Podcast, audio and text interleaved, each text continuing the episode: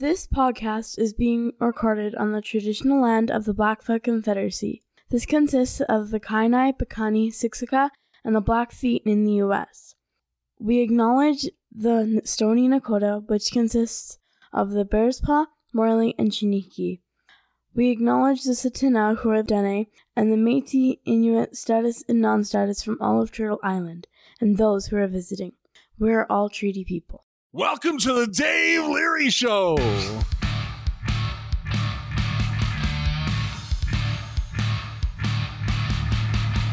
Welcome to the Voices in Recovery podcast, brought to you by Freedom's Path Recovery Society in Calgary, Alberta, Canada. Thank you for tuning in. Please remember that these are opinions that are shared are those of the individuals and not of any agency, organization, or other entity, unless otherwise specified.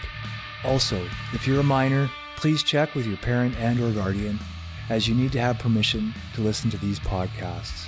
We will potentially talk about violent subject matter, sexual content, and difficulties human beings face on their day-to-day lives in recovery.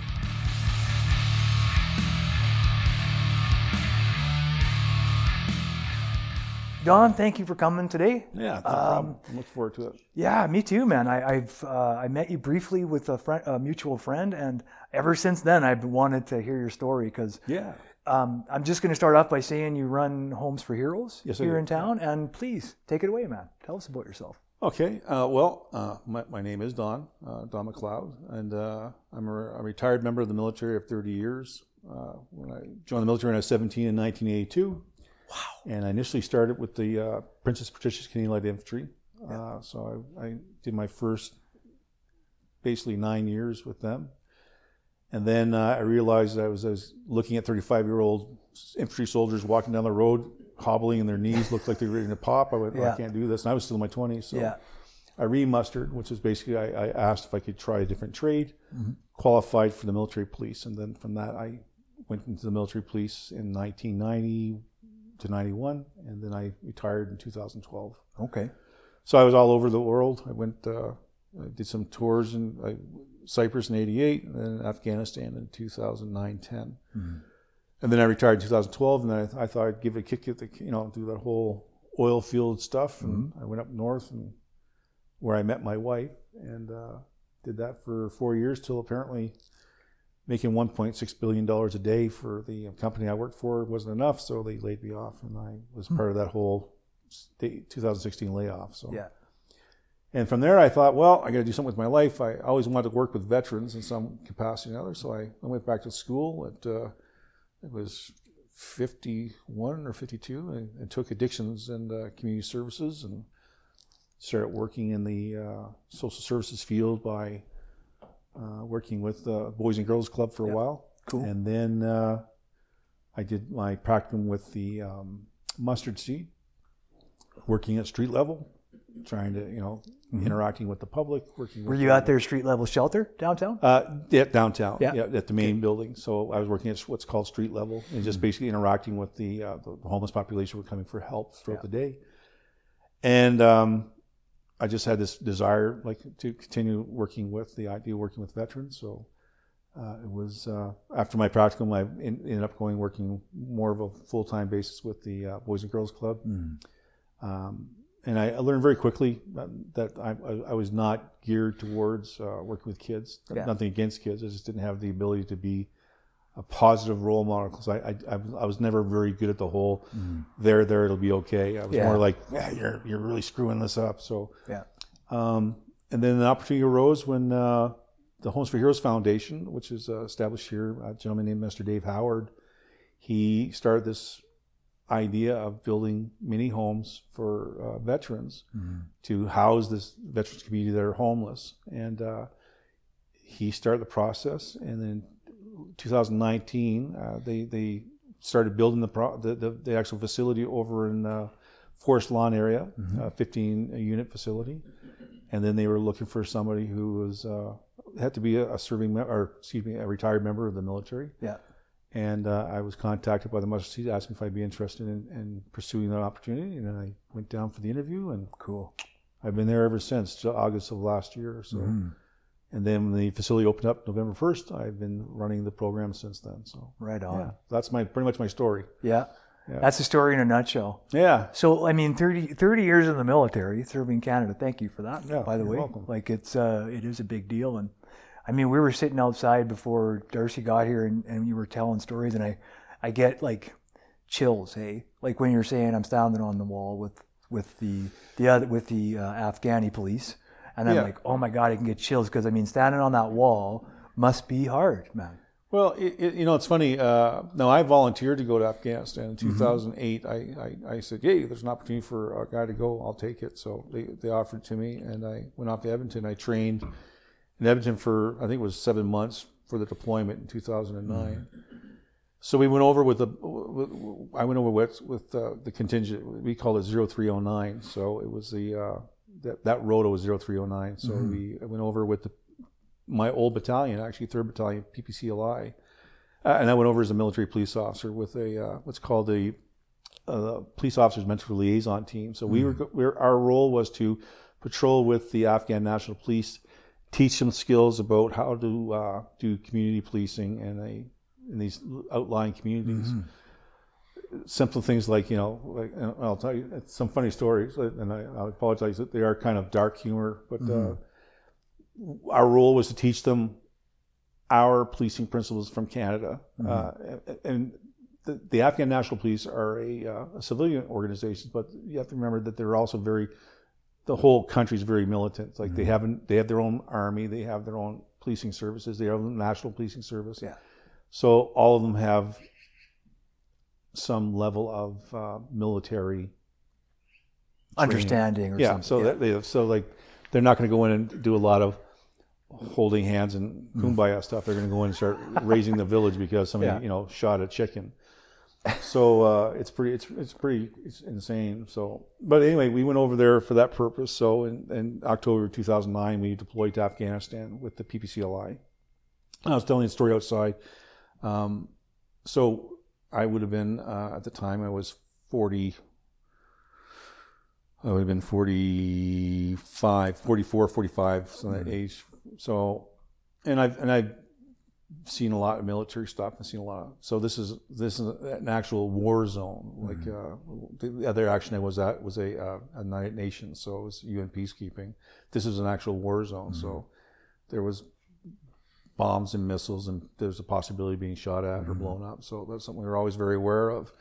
but the the the, the crew that I was with, the, the, the PPCLI, were, were some of the best professional soldiers you'll ever meet.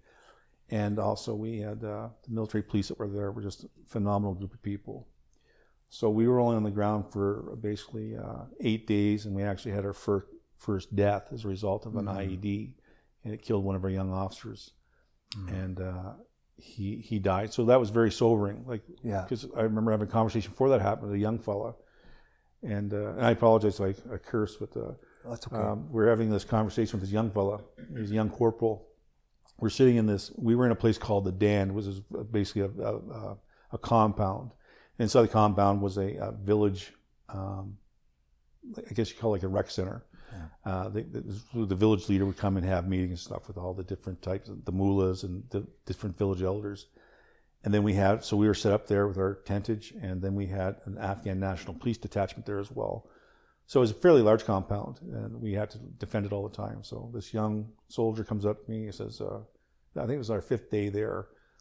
And this young soldier walks up and says, Oh man, Warrant, this is going to be so goddamn boring. I was like, I'm thinking, I'm good. You know, I don't need to get Yeah. blown up. and he's like, uh, oh, I don't know what's going to happen. This Yeah. is going to be so, it's going to be like a shitty tour. And uh, as he was talking, all of a sudden there was a huge explosion outside of our gate. And what happened was, uh, and, and when and it's funny, like people when you see the TV and the news, people, all these guys running around. You don't run to explosions. Yeah. You actually you, you actually move with purpose. So we're, we're gathering up our gear. We have no idea what's going on, so we're grabbing our gear, grabbing our weapons. We're moving towards the front gate because that's where the explosion came from. And what happened was there was a blind corner about maybe 150 meters from the front gate of the the, the Dand, which is all secure compound, and it's a blind corner. And right on that blind corner, uh, the Taliban had dug in a uh, IED. And uh, what happened was uh, a farmer had gone out that morning to go start working on his his field, and he he had an old tractor. There's another young fellow with him, and he was on a bicycle, and he took that blind corner. He hit the uh, trip uh, pressure plate, and he blew himself up. So it was actually set up for us to get blown up. And uh, I remember looking to the young corporal and I said, "Don't you ever fucking say anything to me again about not, you know, having any action." Yeah. And he's like, "Oh yeah, yeah, I'm good now, Warrant. I'm good." Yeah. So yeah, so then two days after that, we had another IED strike, and we had a young, uh, and, the, and two Afghanis were killed in that one. Uh, that, that, that were killed by the IED, and then two days later, we had, uh, or three days later, we had our first officer was killed. So it was very sobering. Oh man, that's Um, heavy. And you realize that yeah, this is not this is not a video game. This is actual real. Mm. This is real life. So uh, I remember sitting outside my my tent uh, on the compound, and a young officer walked by me. He goes, "How are you doing, Warrant?" And I said, "Ah, uh, mumbling. He goes, "Are you all right?" And I said, "Nah, I'm just I'm, not, I'm getting a little stressed." And he goes, "What are you stressed about?" I said, "I don't know, getting killed." And he- and he said these magic words to me. Maybe uh, and it just took everything away real quick. And he says, "Well, when you're dead, you're dead." And I said, "Like that makes so much sense when you think like that. Like you can't worry about it happening. Yeah. Do whatever you can to prevent prevent it from happening. Yeah. Protect the people you're with. But if you if you're dead, you're dead. Yeah. And, and, you know, you just pray that uh, you know you did all the right things to make sure no one died as a result of it. So Yeah. yeah, so that kind of stuff it, it's, it's sort of stuck with you. Um, but yeah, it was it was uh, it, lots of things uh, like um, you really appreciate Canada Yeah. for the things that you have, but then you really appreciate the other cultures as well because it is an amazing culture. Like the Afghan culture is pretty pretty interesting. But uh, at the end of the day, you know, I, I'm, I'm glad I'm not, I don't live in Afghanistan on a full time basis. Yeah. I could really tell when we were talking outside about, the, or something popped into my head anyway. I'm not suggesting that this was a, um, a big thing for you over there, but it's, it seemed like as you were talking about the relationship building between yourself and the Afghan police, Oh, absolutely. and and and how you had to carry the Canadian morals and stuff with you. Yeah, so it's funny. People always think about like we talk about PTSD, and Mm-hmm. uh, so people see you know like uh, death, and and uh, Yeah. and we've seen a lot of death over there, and uh, and both on our sides and their sides as well. So when you lose a soldier, it's all very sobering. You know, Mm-hmm. it brings you back to reality. But then you, you see uh, civilians being killed, and you see uh, the devastation after a rocket attack the thing was that you know, and you hear about people getting this PTSD of seeing all this stuff, but th- there's a, there's another thing that was really um, something people don't really talk about very much, but there was a morality uh, issue that a lot of people had. Um, there's, and I I, I, I- don't want to say uh, make I try not to say the Afghan people. There was just there was sects of them who were doing things that moral in, my mor- moral mind was inappropriate Yeah. and. Uh, and like when I mentioned to you outside, if you were walking downtown in Calgary and you saw a man slap a child, Mm-hmm. you would react to it in a way that was to protect that child, even though it's not your child. You Yep. would do whatever you can to protect Yeah. that child. Or a man striking a woman, you wouldn't think twice in getting in front of that man and saying, "What are you doing?" Yeah. That's just that's the way we are. We're all built that way. Yeah. But in Afghanistan, we, we were we were basically told that we cannot interfere with their culture, which in essence is true. We really can't. We Mm-hmm. Yeah. can't. We're, we're, we're not going over there to tell them that their faith is wrong. We're not going to Yeah. their way they, they treat their women is inappropriate or the children. That's that. It's, those are our morals. Mm-hmm. So we so people would see a lot of things over there, and while it's not in their mind, it's not um, maybe it's not uh, sex trafficking with children, but they would use children, especially um, there's a couple couple names that were used like Man Love Thursday, where uh, Man Boy Love for Thursday, where the young boys would be taken by adult males, and we knew what they were doing, but we couldn't do anything to stop it. Yeah. And we, but we, I was quite lucky because I worked for a gentleman named uh, Colonel Shersha, who was a uh, he was a colonel with the Afghan National Police, and he worked at the Dand district as well. And uh, he- because I was his mentor, uh, one of his mentors, I should say, um, I would always express my concern about these things, and he was mm-hmm. very blunt. And if he would say to you, if I ever found anybody who would do something like that to a child, I will shoot him in the face. You would actually think, yeah, he will shoot him in the face. You, you mm-hmm. wouldn't think twice that this man would actually, Yeah. you know, I, I'm sure he'd walk out with a pistol and put it in one of his people's face and, and, and shoot him. Mm-hmm. He wouldn't have any compulsion to, not to do so. So I felt that that was a bit of a relief as well. But it was, but their, but their policing services was, it was just completely. It was, it's not like here. Yeah. Like when you, when a police officer does his job here, like uh, he goes to a call, He exchanges, you know, he interacts, he exchanges, he, he he- tries to solve a problem if he can now. If Yeah. he can't do it, he has to bring somebody else in. So he, he's there the entire time. Someone else takes it away from him. In Afghanistan, it's not quite like that. I'm sure they have uh, detectives, but they were never involved in our what we were doing. Yeah. They were more of a.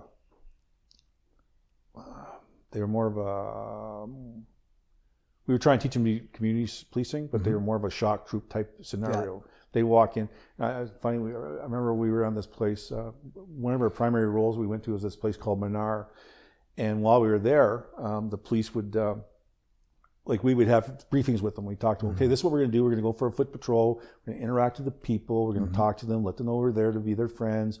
You have to do the same thing. Yep, yep, yep, yep, yep. No problem. So off we go. So we were walking in this village, and uh, the police here don't, don't just walk into your home. They don't, Yeah. you know, just don't open your door and walk in. They actually will go and, uh, you know, knock on your door. Yeah. You know, the community policing service. My name is Don. I'm here. Mm-hmm. You know, any any problems? I heard there was a complaint last night.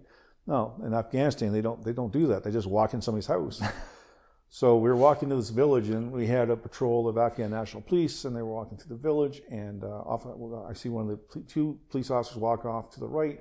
They're going towards the house, so I'm sort of paying attention. All of a sudden, this police officer walks in. He's got an armload of of bread, nan bread, which is their their popular bread they make over there. He's got an armload of bread. And I said, "What are you doing?" He says, "Oh no, they gave it to me." He said, "You can't take their bread." And he, was, he just walked in and grabbed the food right off their table, walked out, and was just you know sharing with the other Afghan cops. And it's like, "What are you doing?"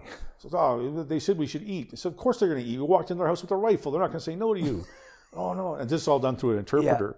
And they're like, "Oh, oh no, they, they want us to have their food. No, trust me, they don't want you to have their food. Yeah. You have your own food. You don't need to take their food. Oh no, it's very polite to take their food. They want us to have their food. We take their food. Wow. So is it is so it's really hard to Mm-hmm. like, you have to break that whole. But you're the police. You have to Yeah. be good to them. You can't go and just take whatever you want. Says, oh no, we don't do that. Mm-hmm. You know here, you know, but they, they were doing all the time. So uh, there was this. Uh, we had a few really good guys that we we got relationships going with, and we had this one gentleman who had uh, he was an Afghan cop, and his name was Hollywood because he always wore these mirrored sunglasses, and he was a, he's probably a young fellow, probably about 24, 25 years old, and he was so proud of himself because he's learning all this stuff from the Canadians. Mm-hmm. So this is all after the fact, but uh, I get called to the gate one day. I said, Warrant, we need you at the front gate. There's a guy up there complaining that he got beat up by an ANP, an Afghan National Police Officer. Okay. So I walk out there and they direct this taxi driver, a taxi and a driver into the compound. And I said, you know, to interpret what happened. And he says, I get beat up by an Afghan National Police Officer. He beat, ANP beat me up. I said, oh. And, and the side window of his car is smashed out and he's got some dents in his door, like somebody booted it. And I was like, okay. And I said, so what happened? He says, I don't know. He just started beating me up and uh, he hitting me and punching me and hitting me, and then he let me go. As he's talking to me, in comes Hollywood in the back of a truck. He's in this, and they always have these big green police trucks, and there's Hollywood hanging on the back of this truck. So he sees me, and and like and we had a, really good report with the ANP. It was, it was fun, and he saw me. He's all proud of himself, and, he's, and he sees this taxi driver.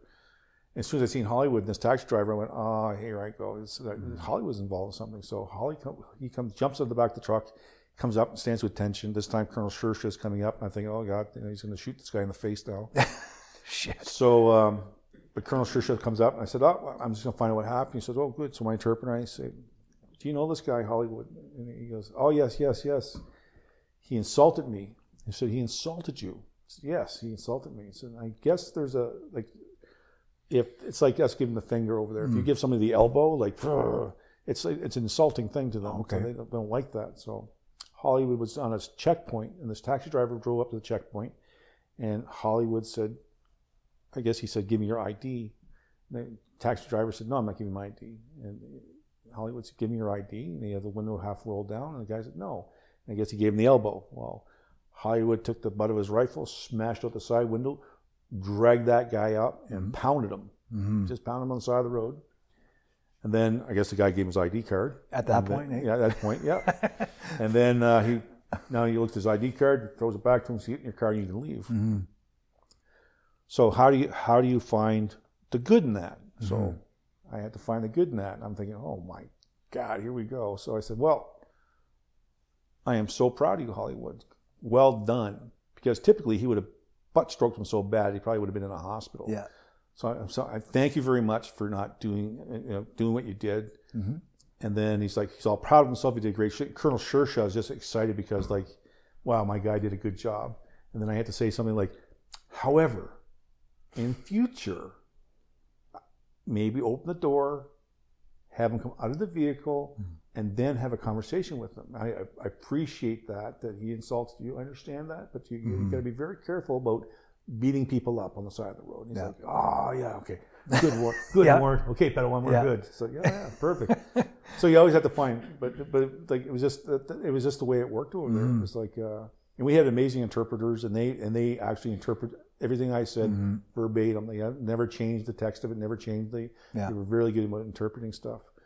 But like I, I was telling you the story outside about uh, like and the, and the Dand police officers. They, they there's three three. Um, I'm sure there's more, but there's only three that I'm aware of. There's the Pashtun, the Dari, and the uh, Kuchi. Kuchi are the uh, they're the uh,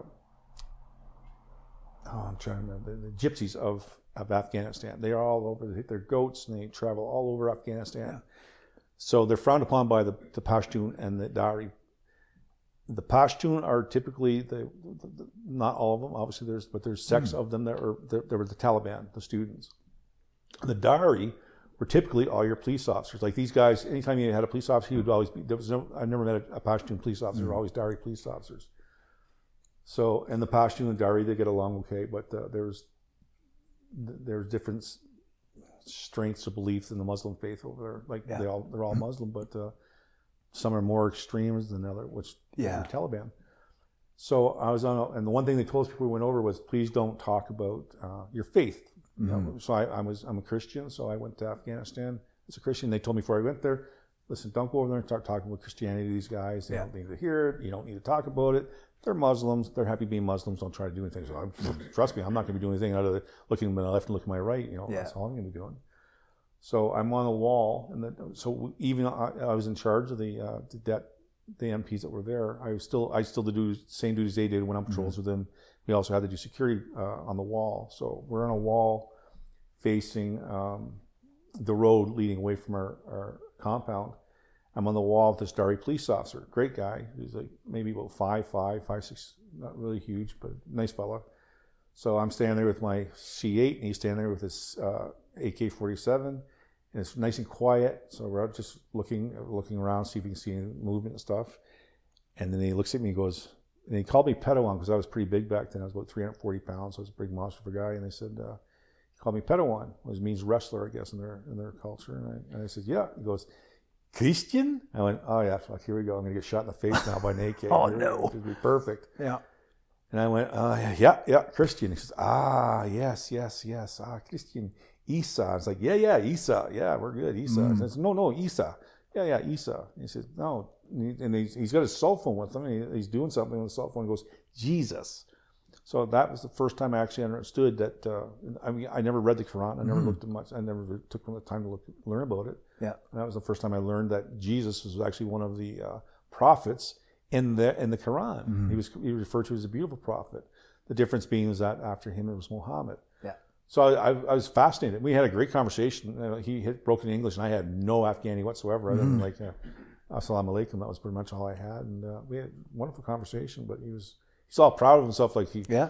I, you know, I we have something in common. It's like, yeah, that's awesome. I, and it's quite interesting because you're you're you're absolutely right. There's so much in common Oh, absolutely. Yeah. between Christianity The and Muslim Islam, faith, right? yeah, Like, there's a, there- there's a very parallel. I didn't even realize this until this past week. I learned that the Quran is based on, or takes takes some of the Old Testament. I Yes, believe, right? pretty much big- all the Old Testament. Yeah. pretty much the whole Old Testament, and then moves forward from Yeah, Jesus, right? from- yeah. with, with Muhammad, yeah, Yeah. The, their last prophet. So it was actually really interesting for me. It was like, I mean, and I'm not, I'm not a big, uh, I'm, I'm, my my background is Baptist, so Mm-hmm. I, I was raised Baptist, and uh, I had my faith, my beliefs, but I've never pushed them on anybody, and I've never Mm. experienced that when I was in Afghanistan. So yeah. I just that it's like I remember having conversations with people later on saying. Uh, you must really hate the Muslims. Said, no, man, I got nothing against the Muslims. Mm. Yeah. There's just, there's just there's extremists in the Christian faith, just as there's extremists in the Baptist faith or Muslim faith. Yeah. Uh, but yeah, no, I've never had a problem with it. I, I think there, there, there, there's a there's a beautiful culture over in Afghanistan, but unfortunately, we're, we're in a position to see it. We Mm-hmm. Yeah. just- we saw a lot of the the, the death and destruction as a result of what was Mm. going on over there. Uh, but yeah, it was in- it was like I, I, I would say that for me, um, it was something I needed to do. Mhm. Uh, I mean, I, at that time, I'd served in the military for twenty. That was twenty eight years. Yeah. Uh, or twenty. Yeah, twenty six years, I believe it was. Twenty six years. 2012. 27 years I've been in the military at that time. And it was a war zone, and I Yeah. thought, well, the military spent all this money on me to train me to do something. I may as well Mhm. go do something with it. So, Yeah. so it was important for me. And uh, if somebody asked me, "Would you go back?" Say, "No fucking way would I ever Yeah. go back." No, it's insanity over there. But No doubt. How how hard was it though? Like speaking of that Canadian morality that we we carry with us wherever Mm. Yeah. we go. Like how hard was that to acclimatize that? To Yeah, be you know, to I don't- just I don't- turn your head. Yeah, I don't, I don't think you actually ever acclimatize to it. I don't think you. I mean, there's there's things that like.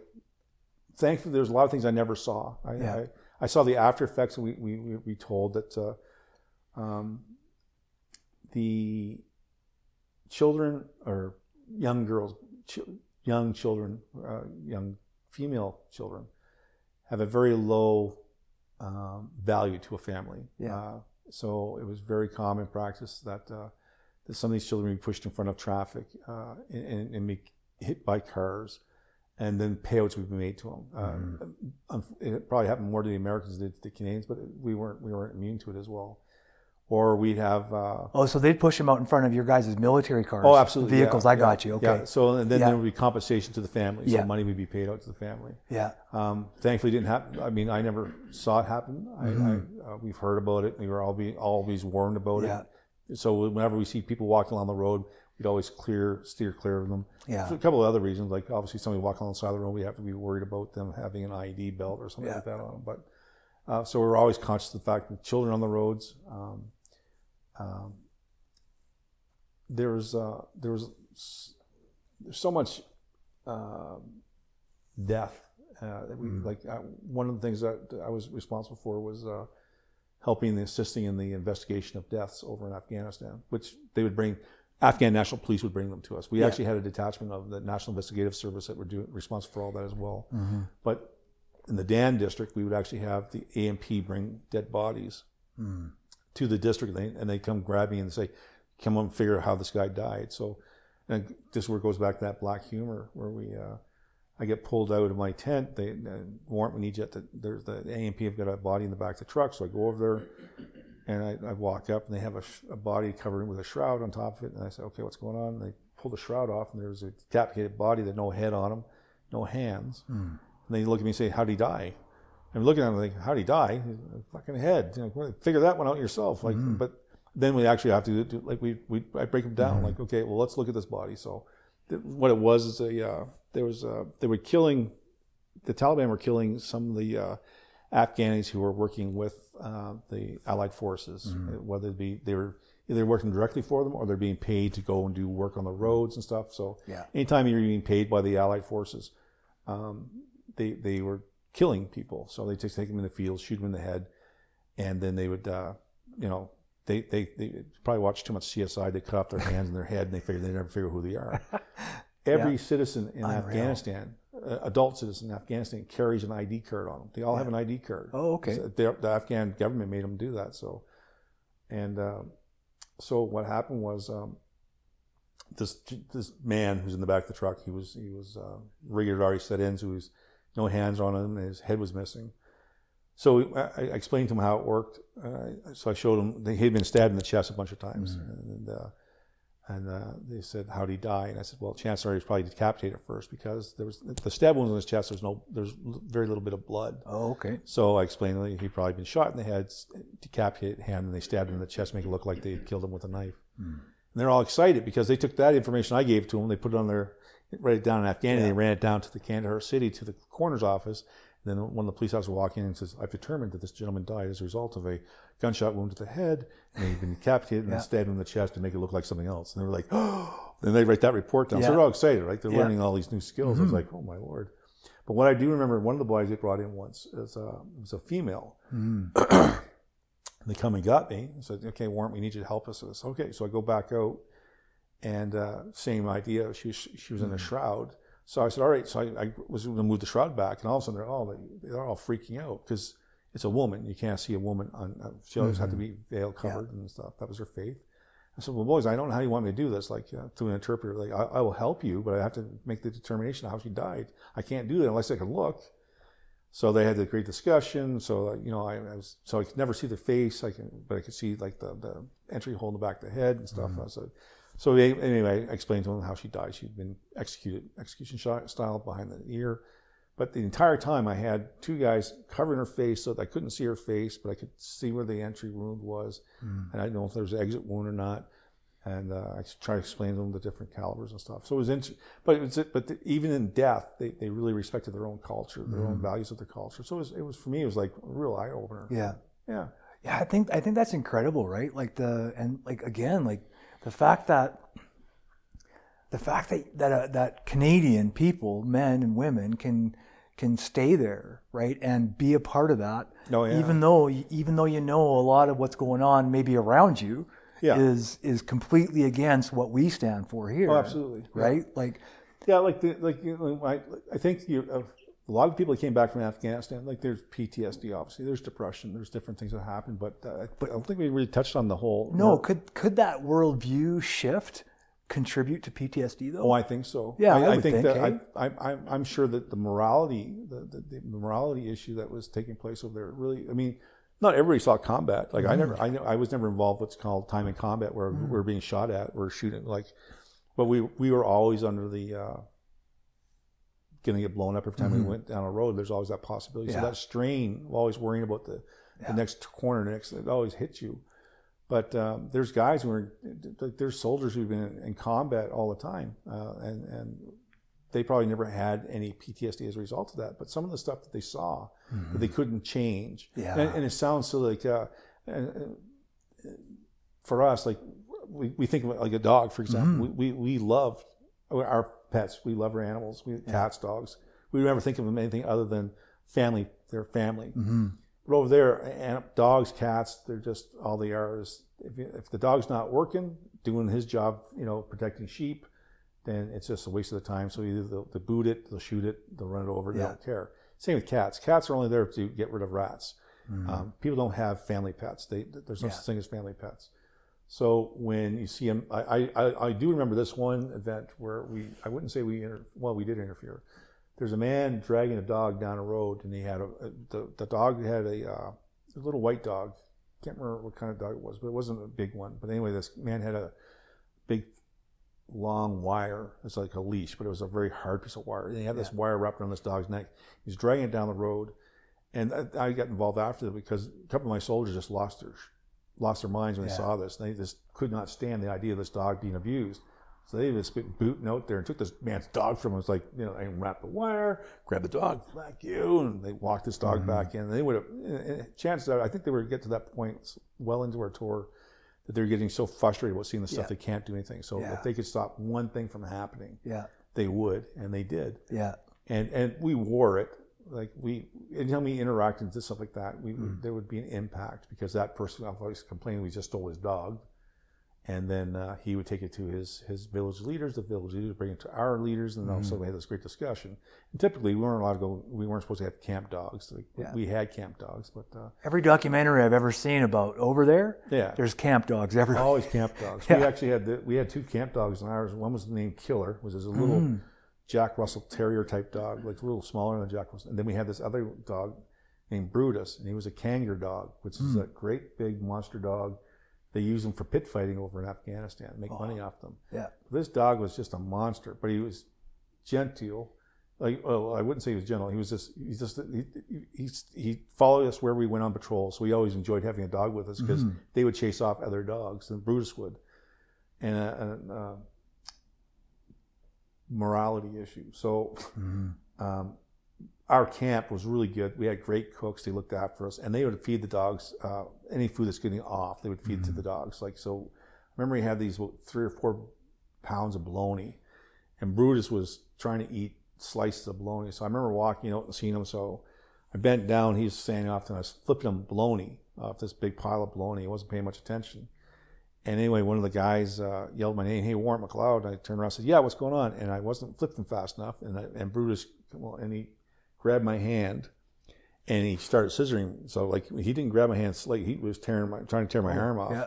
So he's scissoring my hand back and forth, chewing through my meat, and I'm I'm I'm a right-handed shooter, so my pistol was on my right side. So instant reaction was, you know, I, I was going to shoot him in the head if I had the opportunity to do Yeah. so, but I couldn't. And all of a sudden, I got guys running at him with rifles, and I was like, no, and I'm screaming, for the love of God, don't shoot him, don't shoot. It's my fault, it's my fault, my Yeah. fault.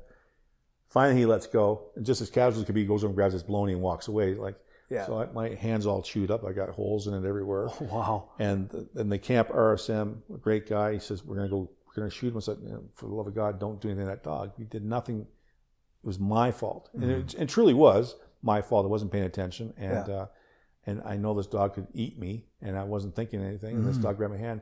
So um, we had guys who, who would just ignore the whole shoot rule when it came to, to wild dogs. We, Yeah. we just couldn't do it. I couldn't do it Yeah. even when my hands being chewed up, I, I couldn't bring myself to allow them Yeah. to, to kill this dog. Um, he ended up being he ended up dying uh, about three months later. Uh, he had to be taken down because of uh, he attacked somebody, but it was it was just br- a brutal attack, so he ended up being shot. Yeah. But um, but it was those dogs in the camp Mm-hmm. was such a stress reliever for the guys. Like you know, they, they weren't dogs you could pet. They wouldn't Yeah. wake up next to you, you know, cuddling them. Yeah. Just seeing a dog walking by was just amazing. Even seeing cats Yeah. was just so cool. Like, uh, but these cats are all feral, and Yeah. you never see anybody scratching one. But uh, just having them there was it made, Mhm. had that little feeling of home. Yeah. But when you, but yeah, the morality thing was always it was always there. We always saw stuff we didn't like. Mhm. We couldn't do much about. And the little things we could do, like we, there was a couple of soldiers who uh, uh, hypothetically tuned up a guy in, a, in an Mhm. alley Yeah. in Kandahar City because he was beating a woman. Yeah. And I, I can't say it actually happened because I don't know. But You only hear stories. I right? don't hear stories. That's Yeah. the story I heard. Yeah. Yeah. So a couple of the soldiers tuned up this guy Mhm. because he was beating up a woman, and uh, Mhm. but it just it just it's hard for people to allow stuff to happen. So Yeah. uh, and and when you're under orders not to engage, then it's you really have to look at the big. Mhm. what do we do now? Yeah. So, and sometimes you had uh, excellent leaders who basically said, "I will always have your back, no matter Mhm. what happens." And then something had happened, and then you move forward. Like if you see, uh, and again going back to what I said about Colonel Shersha, Shersha was a he was an amazing man, and I told him when we had discussions about the whole uh, children and stuff, he was very adamant to the fact he would never allow anything like that to ever happen, Mhm. and uh, I was very thankful for that. So Yeah. yeah, That's yeah, and, and that just speaks to a lot of the stuff that we don't think about, right? No, Like, we would not, never yeah. think about it, Yeah. like because we would think, well, you're Canadian, you're there, you're probably going to do what Canadians would do, right? absolutely, yeah. As opposed to having to stop when you see that kind of stuff happening. yeah. Um, do you? So now, fast forwarding to Homes for Heroes, Mhm.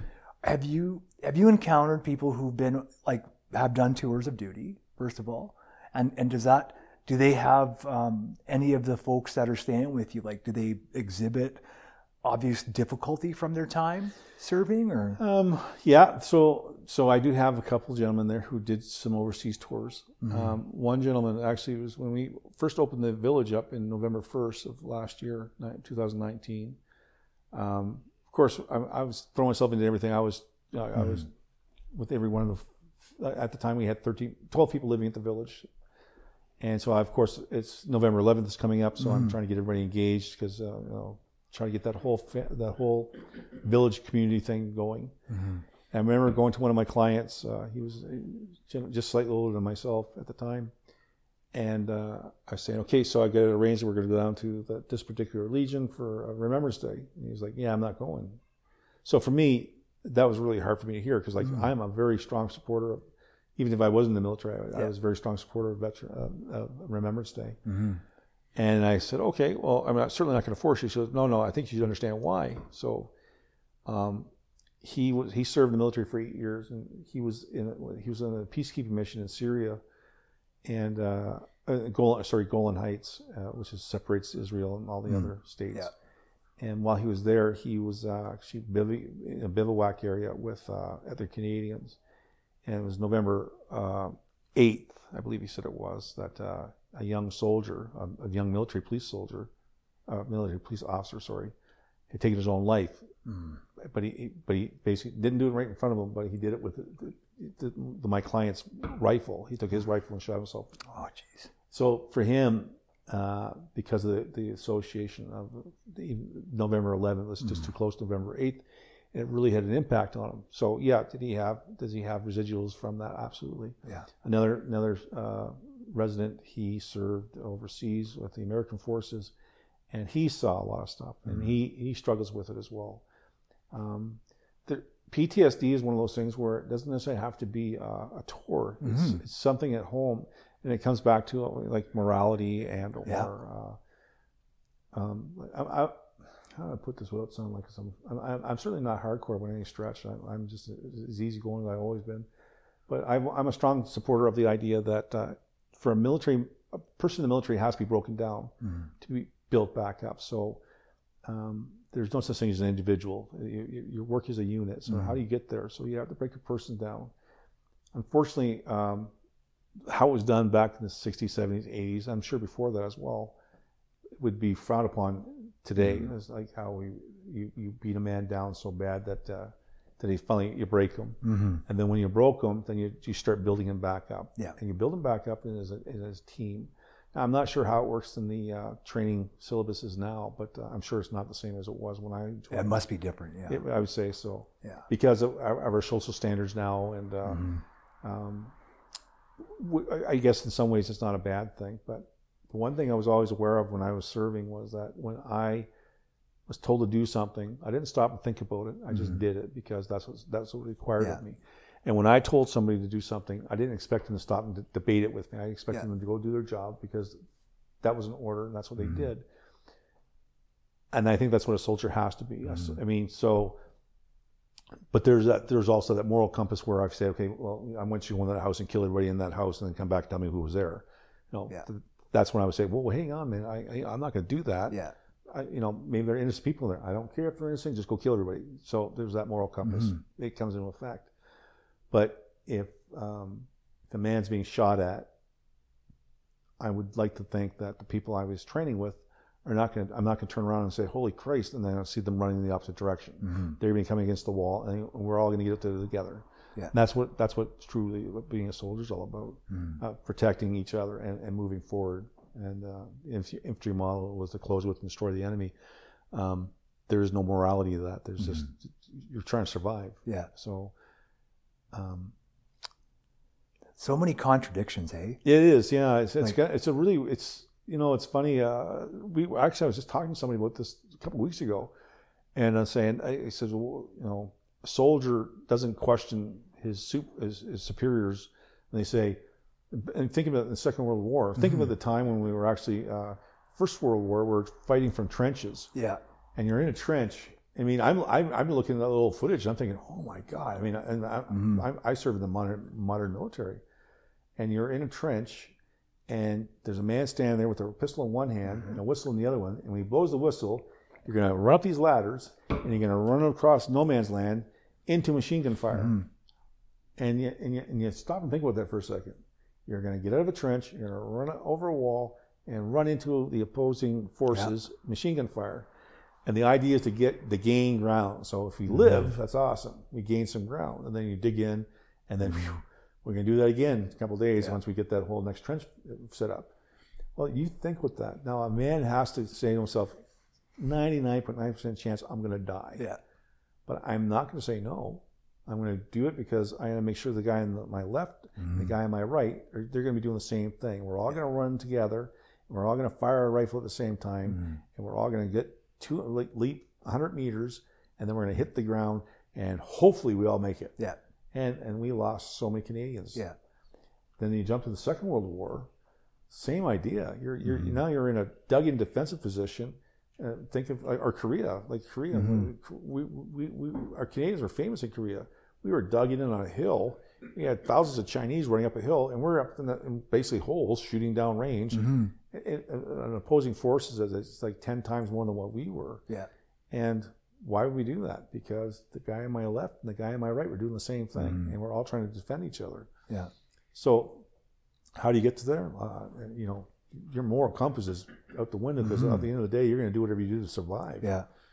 But yeah, it's it's uh, modern military is like very few. You'll never see trench warfare anymore. Yeah. In defensive positions, uh, you you, you would bombard a defensive position yeah. so bad that you're basically going in and mopping up. So, or you're you're in a vehicle and you're jumping out of the vehicle after it's been raising, you know, rounds down range, and you're not, not too much of this, you know, one-on-one armed combat mm-hmm. stuff. It's like it's all range shooting and it's yeah. all fighting. So yeah, that must play a role too, though, right? Like the oh yeah the the different the different ways of engaging with each other. Oh, absolutely. Because I mean, I, I heard this uh, this author talking about watching the rockets leave a ship, and then everybody turns away thinking they're gone. Yeah. Forgetting that they land somewhere. That's right. Right. And he was he was saying this because obviously he was there with some service people afterwards who were negatively affected by the outcomes of those rockets, even though they never saw it. Yes. Oh, yeah. Right? Yeah. I, I, so I can imagine like there's this constant brain going saying, what, what are you doing? What are you doing? Yeah. You shouldn't be doing this, or you should be doing that. Or, yeah. And unreal, and it's not surprising um, that when folks come back, there's issues. Oh, right? Oh, absolutely. Like, yeah. Um, it's, it's, and it's funny, we, we I, when we finished our tour in Afghanistan, we went to Cyprus, Nicosia, Cyprus. They call it decompression. So basically, it's like five days. All of us want to go home. We just want to go back home. Yeah. We, we, are going to find our own some, some sanity when we get back home. Yeah. And, but we have to do this decompression for five days. So, like, we're, uh, it's basically an opportunity for us to go out and then relax. So, you know, have to worry about a gun. We don't have to mm-hmm. worry about being shot at. You know, we're going to go, like, we, we can go on a go kart racetrack. It's pretty cool. We go charter fishing. Mm. We could, uh, I think there's a couple tours. And I remember being on this go kart racetrack. It was pretty cool. Go like these go karts, mm-hmm. pretty switched on. They're fast little monsters, and all we're trying to do is kill each other on this racetrack. we're really ripping around this racetrack like you yeah. know, 67 kilometers an hour. And we're like, and these rules like don't hit each other. They have this remote control. They turn everything off. Yeah. And we were ripping on these things, and was like, I can just try and take a guy off the road, and they're like, "Fuck you, we'll get you back." Yeah. Yeah, or uh, but seven they, months of being like yeah, stuck with oh, each yeah, other. Hey, yeah, we're gonna, we're gonna, murder each other. It was hilarious. but uh, yeah, it was it, there was it was yeah. So this decompression that was supposed to get us like transition us back into some semblance of reality. Mm-hmm. But the reality is that uh, it's a really long time. I, I, for the when I first got back from Afghanistan, I, we I think I had two weeks off, and I was I was posted in Halifax.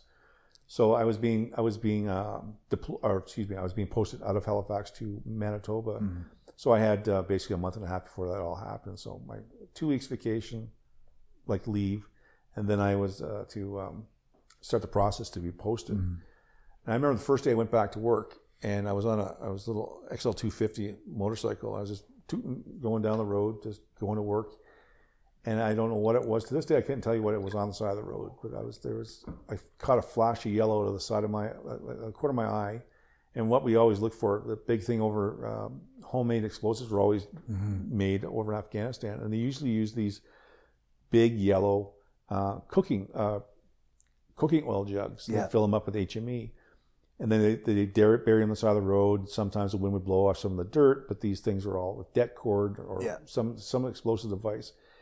And I remember going to work, and I was I, I was living in Dartmouth side, and I was going to work one morning, and uh, I think my first day back to work and on the corner of my eye, I saw this flash of yellow. And I probably, all it probably was was a small, like garbage, uh,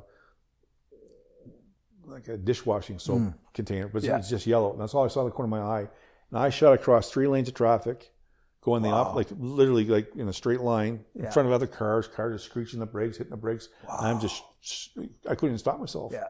And I and I literally ripped across the road, and I was on the, a set of panic hit me. I was just like, oh, and I was like, holy Jesus. I'm thinking, oh man, looking behind me, he's like, don't stop now, man. I almost caused that. yeah. Half dozen people are going to kill me now. Oh, Hit shit. that bridge and I was gone. Yeah. But, that, but it, it, made, and I kept thinking, I don't know where that came from. Yeah. And uh, so, yeah, it happens. Um, um, some people have it really, really bad. Mm. It really impacts their life on a day to day. To this day, I still can't sit in my car and put a seatbelt on until I'm moving. Yeah. And I, I, just can't get myself, I can't get my, I, I cannot stop myself from not doing it. I just, yeah. I'd be like, okay, I'm going to put so no, I'm going to start driving. And, yeah. and as soon as I'm moving, I can put the seatbelt on, and I'm comfortable. But because typically when you, when you start, if you're, if you're in a patrol vehicle and on, once you're in the Dand and you're, you're ready to go, you're in a safe zone, you're mm-hmm. getting out. And once you once you pull uh, like you stop your first patrol, you get out of your vehicle and you stop and you do a fives and twenties. What's it called like so you step look out five feet from the vehicle, then twenty feet from the vehicle. And you're looking for anything that looks out of the ordinary. So like if you see a raised bit of ground, that's a possible you know somebody dug in an IED there. Yeah. So you're always visually looking.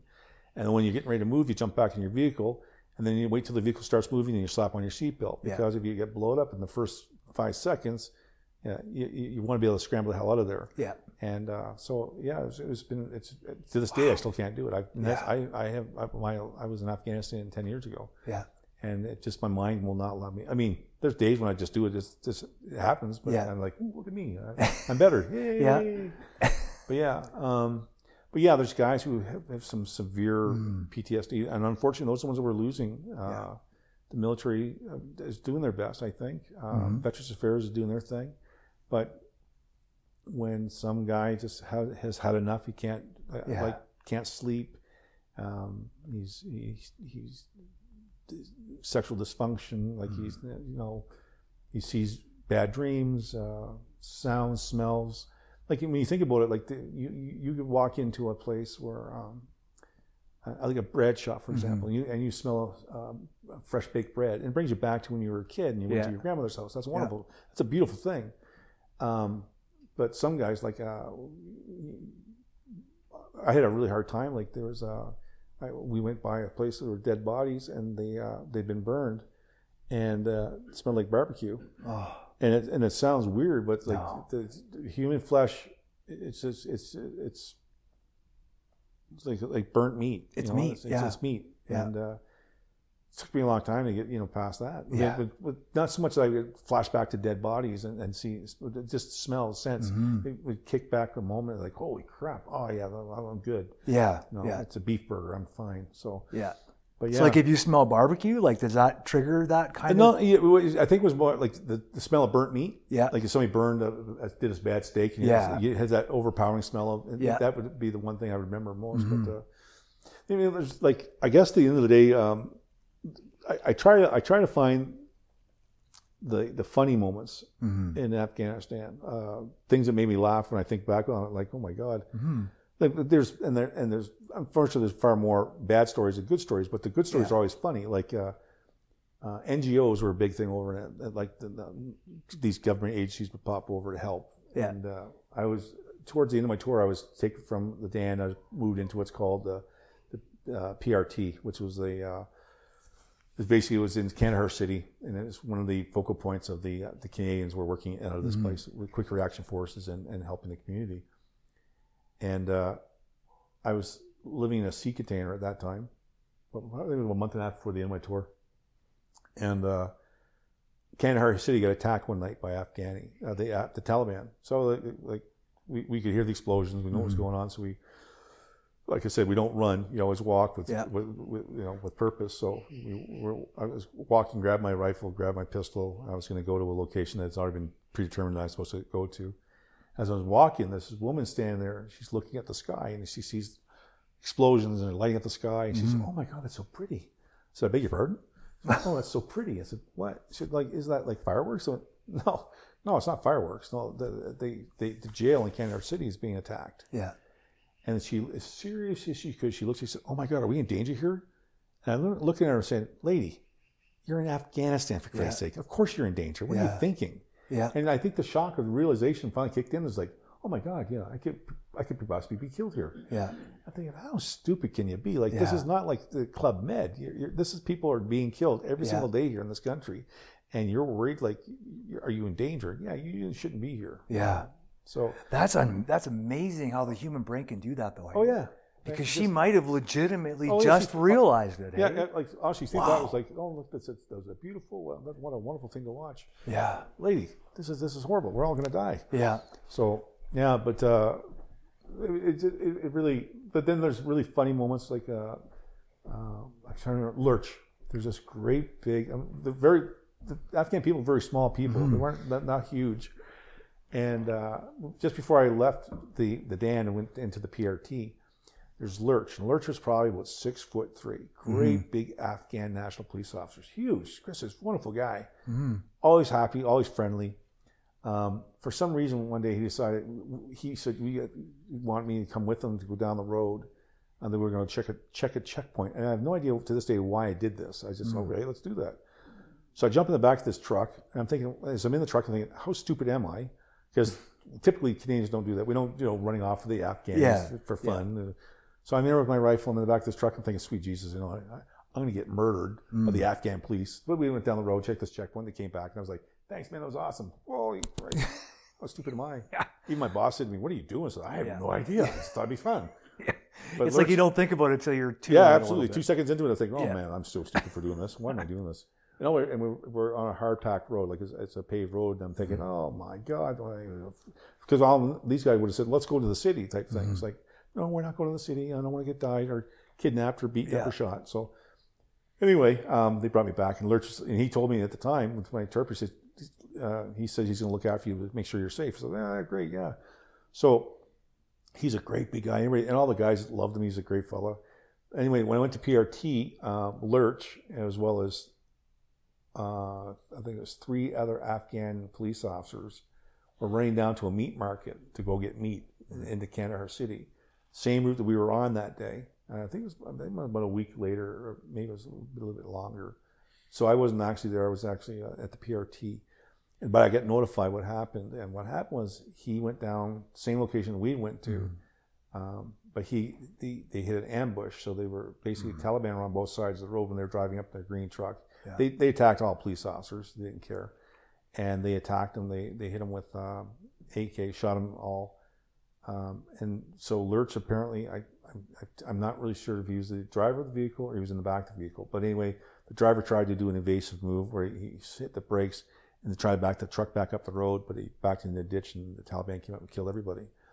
But uh, what I remember about that was that the, the Afghan, or excuse me, the Canadian contingent of the military police as well, or the Dand military police as well as the uh, PPCLI were there.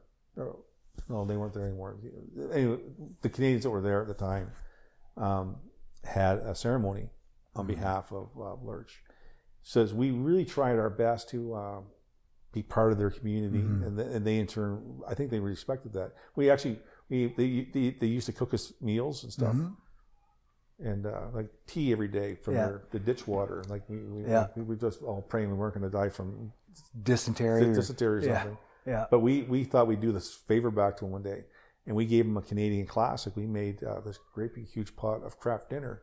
Oh, And, and I swear these people, they had big bowls of it. They all walked away thinking like this and they're all going, oh my God, this is horrible. And they throw you in the ditches and trying to hope that, you know, that nobody can see them. yeah. It's, they, they, thought it was horrible stuff. Yeah. And why wouldn't they? It's, it's all, it's nothing natural. It's Yeah. just It's all processed, processed cheese. and processed yeah. cheese, and they're like, Yeah. we're all excited because like we're all we're all eating Kraft Dinner. These great big, Yeah. we got like a crate of it. We're all eating Kraft Dinner like it's going out of style. Oh my god, Mm-hmm. this is amazing! And they're like, oh, thank you so much for the Kraft Dinner. And they're walking with these big bowls. It's like, Yeah. okay, let's go, let's go eat a goat. And they just just in shock. It's like, Yeah. oh my god. It's just different things. eh? Oh, absolutely. Yeah. Yeah. It's like the day we they had uh, they have Eid. I believe it's three times a year, and we just one of their Eids fell on. We were all there, and I, the guy said, "Hey Warren, what do you want to do?" I said, "Oh, let's let's buy him a goat. Mm-hmm. You know, as, as the, the goat they can you know butcher the goat up, and they can uh, and, and they'll they'll uh, have a big Eid supper." I said, "Okay." So I, I contacted uh, one of our translators. He gave him 150 dollars American, and he ran out and bought him a goat. So we had this big thing. We walked up the goat, and I was all proud of myself, like walking with this goat, this great big old goat. Walked up, and I and with all the Canadians were like, "Hey, you know, we just want to celebrate your Eid with you, so we we offer you this gift of the goat." And the Afghan police were like, "Oh my God, this is beautiful! Thank you so much." And I was like, "I'm all proud of myself." And they took the goat, they walked over and slit its throat and started butchering. He's like, "Oh my God!" I says, "What are you?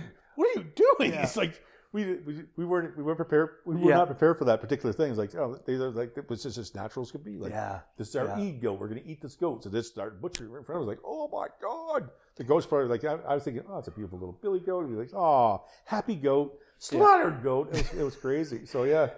Yeah. It, it's funny. It, like things like that, I think was what made us, uh, made it all work. Like, Yeah. because some of our guys, like, they, they, we were, I mean, we were all stressed, but some of our guys seemed, were involved in TICs and some of the guys, uh, were involved in battles. So Yeah. there's the little things that you could find that could give you a, a hoot. Mm-hmm. Like, just, Well, and the humanity you find with each other, right? Like, Yeah, the- absolutely, yeah.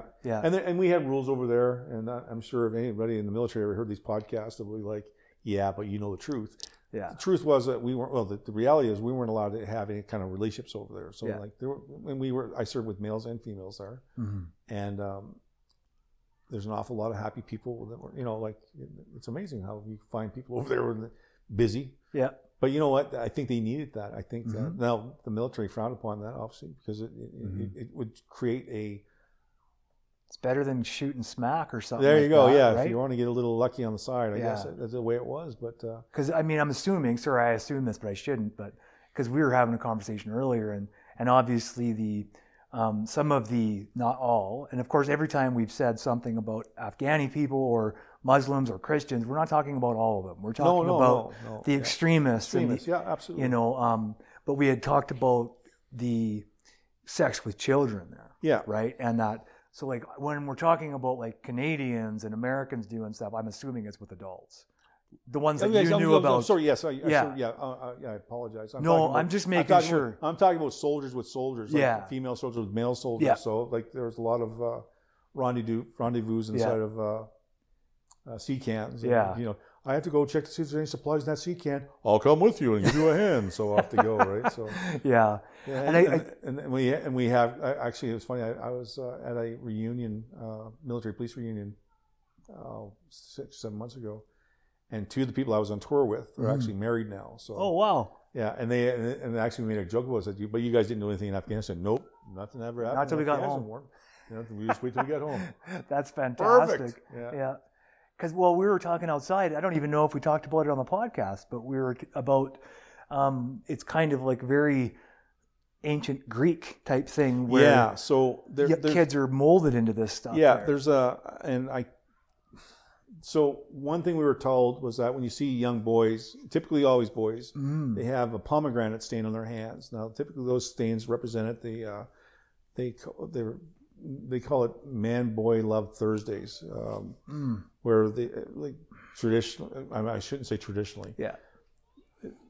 It's and for me to say it's absolutely definitely have to be inappropriate. But I'm going Mm. to say we were told that this, on every Thursday there was these man love boy Mm. events where these young boys would be taken away and uh, there'd be um, dancing. Uh, Mm. these young boys were being trained to be dancers, and from that, um, apparently the uh, there was acts of sex against these young Yeah. boys. Now, uh, but for me to say for absolutely definitively, I, I never investigated, I never Mm-hmm. Yeah. saw it, therefore, but uh, we were well aware it was happening, Mm-hmm. advised about it. So See, 'cause that's the stuff that people again we don't think about here. Well, we don't think about it here, but we but we but we're seeing it here though. Yeah. Like when we like just recently we had the uh, 26 people were arrested for child porn. And um and we're and we like our morality that we have right Mm-hmm. now. We're we're aghast. We're disgusted with it. You know, like and uh, you know people are, are traumatized by it. They're, Mm-hmm. fearful of their children. You know, like people we respect and love and revere find out that they're you know like uh, Yeah. they're involved in and and child sex predators and stuff. Mm-hmm. It's terrifying.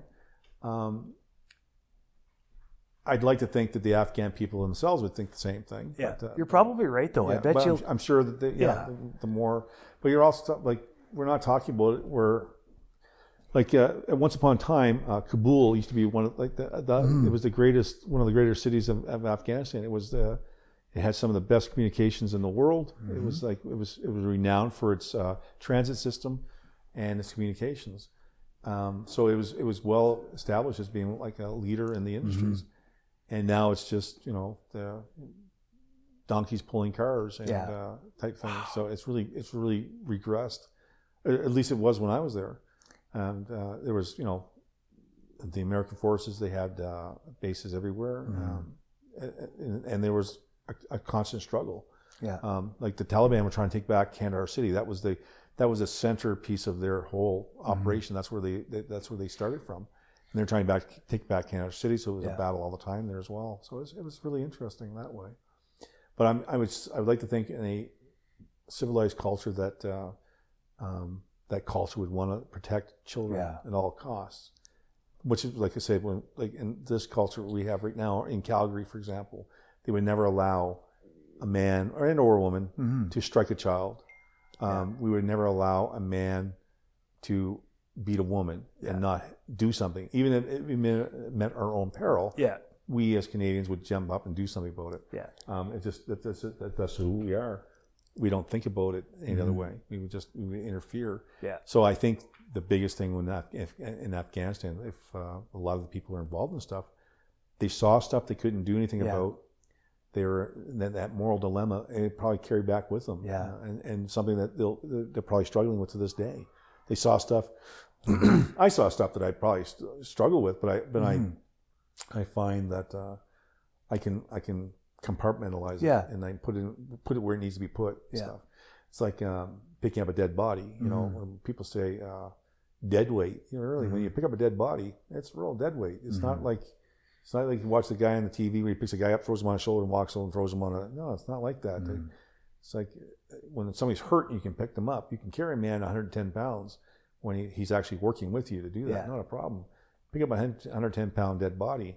I'll tell you, it's 110 pounds you're trying to fling around. It's, Yeah. it's, and it's dead weight. Yeah. And that when that term, I remember the first time I, I, thought about it afterwards was uh, helping carry bodies and put them into a cooler. And it was two of us, and I'm a big guy. Mhm. And uh, I remember working with this other person. We were picking up bodies out of the back of a lab. Not, they weren't Canadians; they were actually Afghan, uh, the Taliban. But we, we had to Mm-hmm. the bodies. Bodies are bodies. Bodies are bodies. body. And I'm telling you, Yeah. 110 pounds, 115 pounds. It was it was just like straining to put these Mhm. bodies inside of a cool room. So it's just something you remember, and you I mean you get those words. You Yeah. Know, dead, um, bod- dead body's a dead body, but yeah, it's dead weight. It's dead weight. Mm-hmm. Thing is it's weird, but Especially when you actually get you get confronted by the where dead weight came from. yeah, absolutely, yeah. Right, That like- dead weight. It's yeah, it's Yeah. a dead body over there. Yeah. Yeah. Yeah. So do you do you find now that you're back and working with other veterans, do you find that helps you like sort Um, through some of stuff that maybe comes back for you? No, actually, you know, it's funny. I, um, so the majority of the, my clients are reservists, and Hmm. and, and I and which, nothing against reservists. Uh, I find that res, uh, the ones that I have working at the village, Yeah. um, or, or excuse me, living at the village, uh, the majority of them haven't had any uh, time in combat or, Hmm. or deployments, um, but yet some of them still have. Uh, some have mental illness. Hmm. Some have nothing wrong with them whatsoever. Mm-hmm. But, the, but remember, the village was designed to uh, look after homeless people. So Yeah. they, they all found themselves somewhere Homeless along at the one road, point. homeless at one point Yeah. in time. And when they came to me, they were all homeless. Yeah. Um, so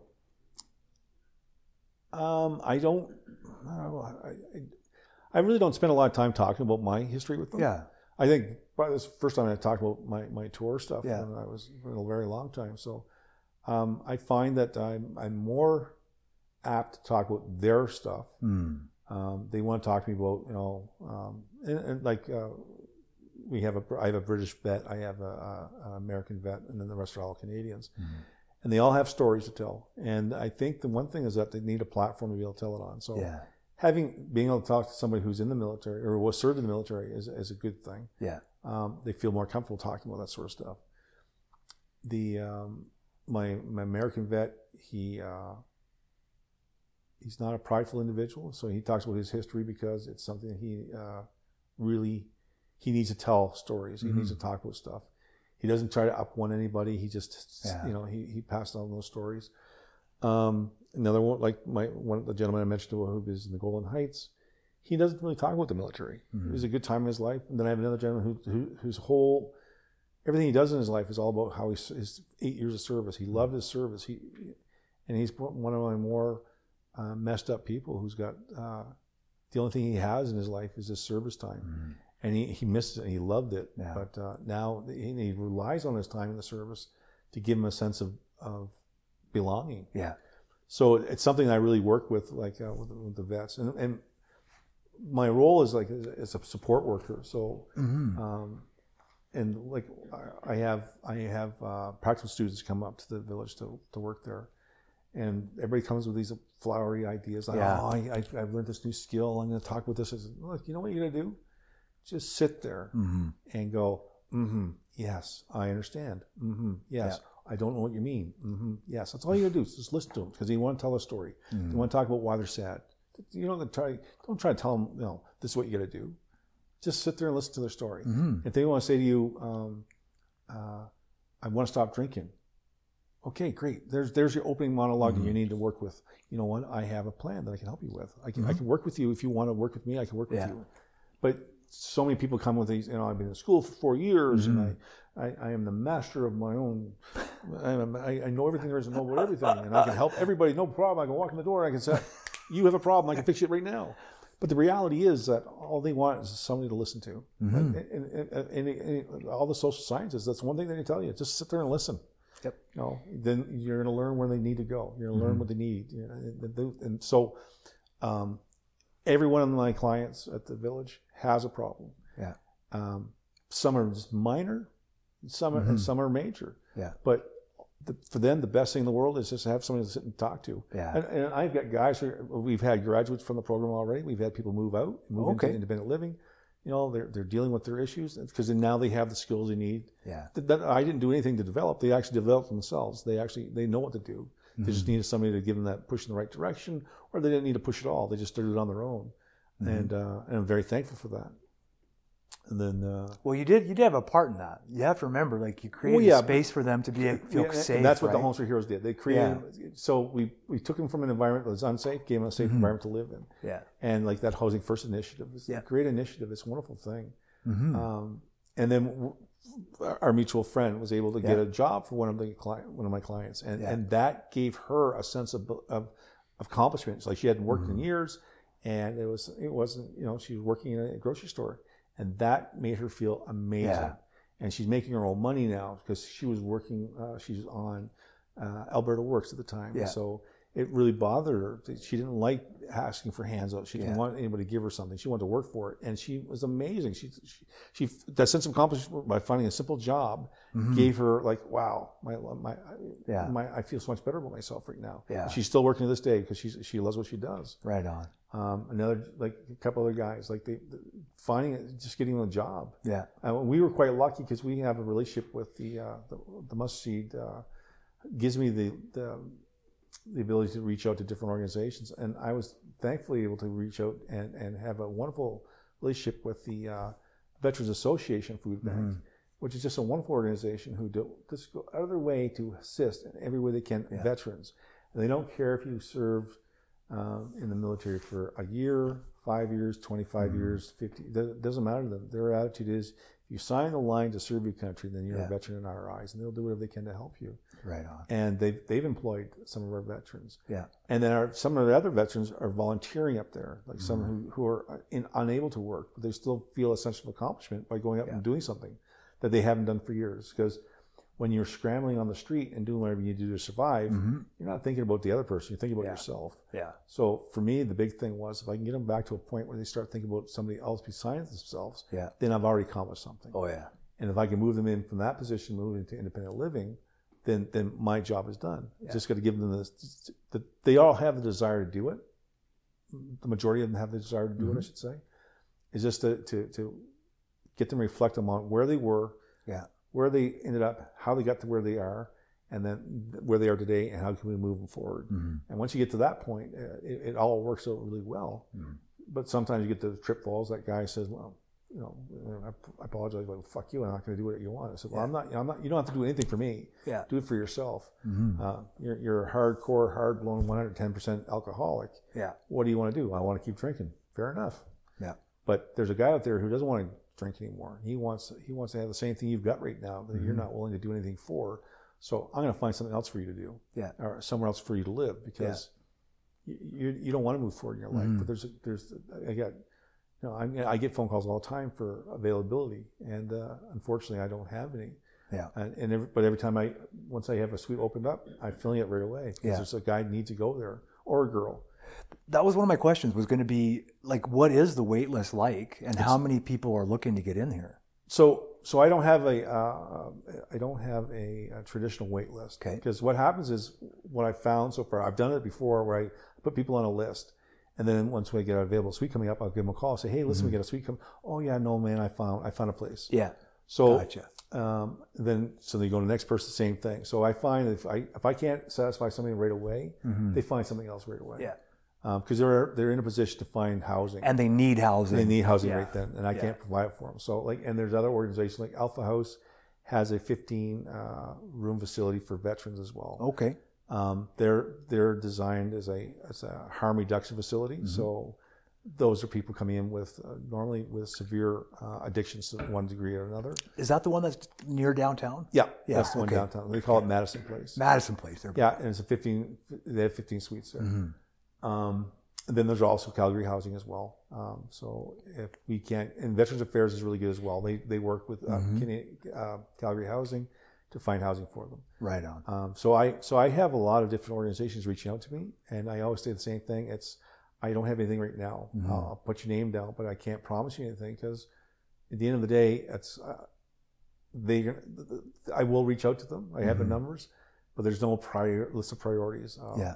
uh, it's basically I can't because I can't even give them a date when I'm going to move something out. Mhm. Like I, I have had people leave the Yeah. program, which has opened up the suite, and then I and I basically I'll make the calls. Yeah. You're still looking for somebody? Yes. Well, then I'll more than happy to interview them. Um, we also with the mustard seed as well.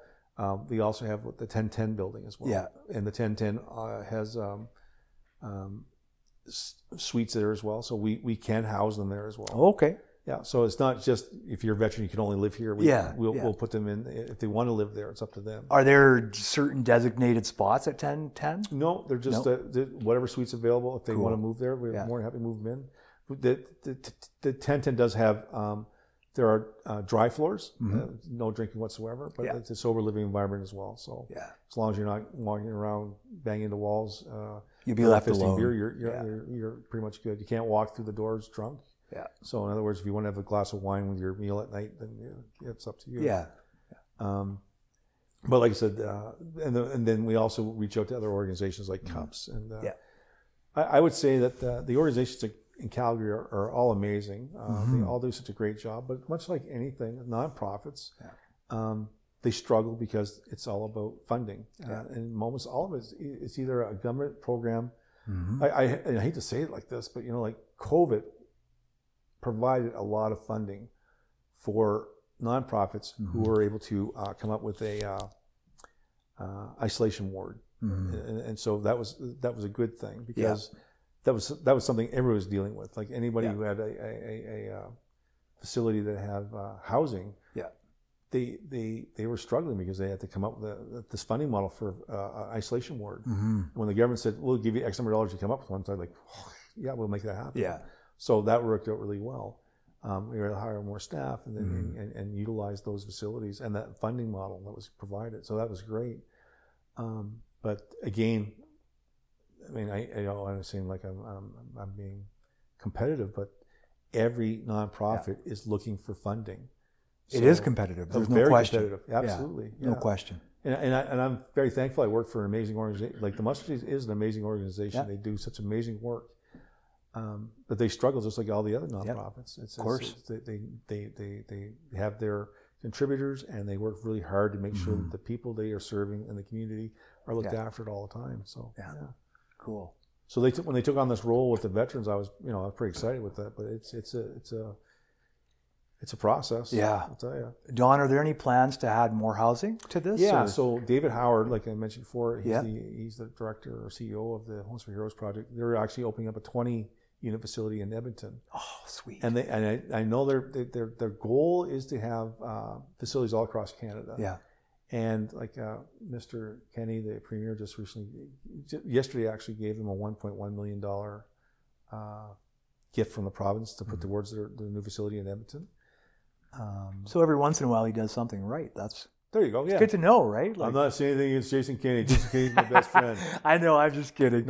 There's, but there's like it's hard, right? It because is, in some ways they're taking away from so many good things. That's right. Yeah. but it's not like they're not doing some, trying to do something. Yeah. So I, like I, I know there's a, there's a lot of uh, there's a lot of animosities where Mr. Kenney uh, his, he he took a lot of money away from uh, the the nonprofits. He took a lot of money away from the uh, the Alberta Health Services. Yeah, from Aish to From yeah. AISH, yeah. And there's an ongoing um, issue with doctors in the provinces Yeah. now leaving hand over fist to get away. Yeah. I, it's it's sad, and I'm, I'm the worst person for politics because I'm like Me too. I, I, I really don't know a lot about it. I, I try to keep up with it, but at the same time, one thing I've always noticed that no matter what party's in charge, they always blame the other party for the first Yeah. two years. That's all they do. They just take the time.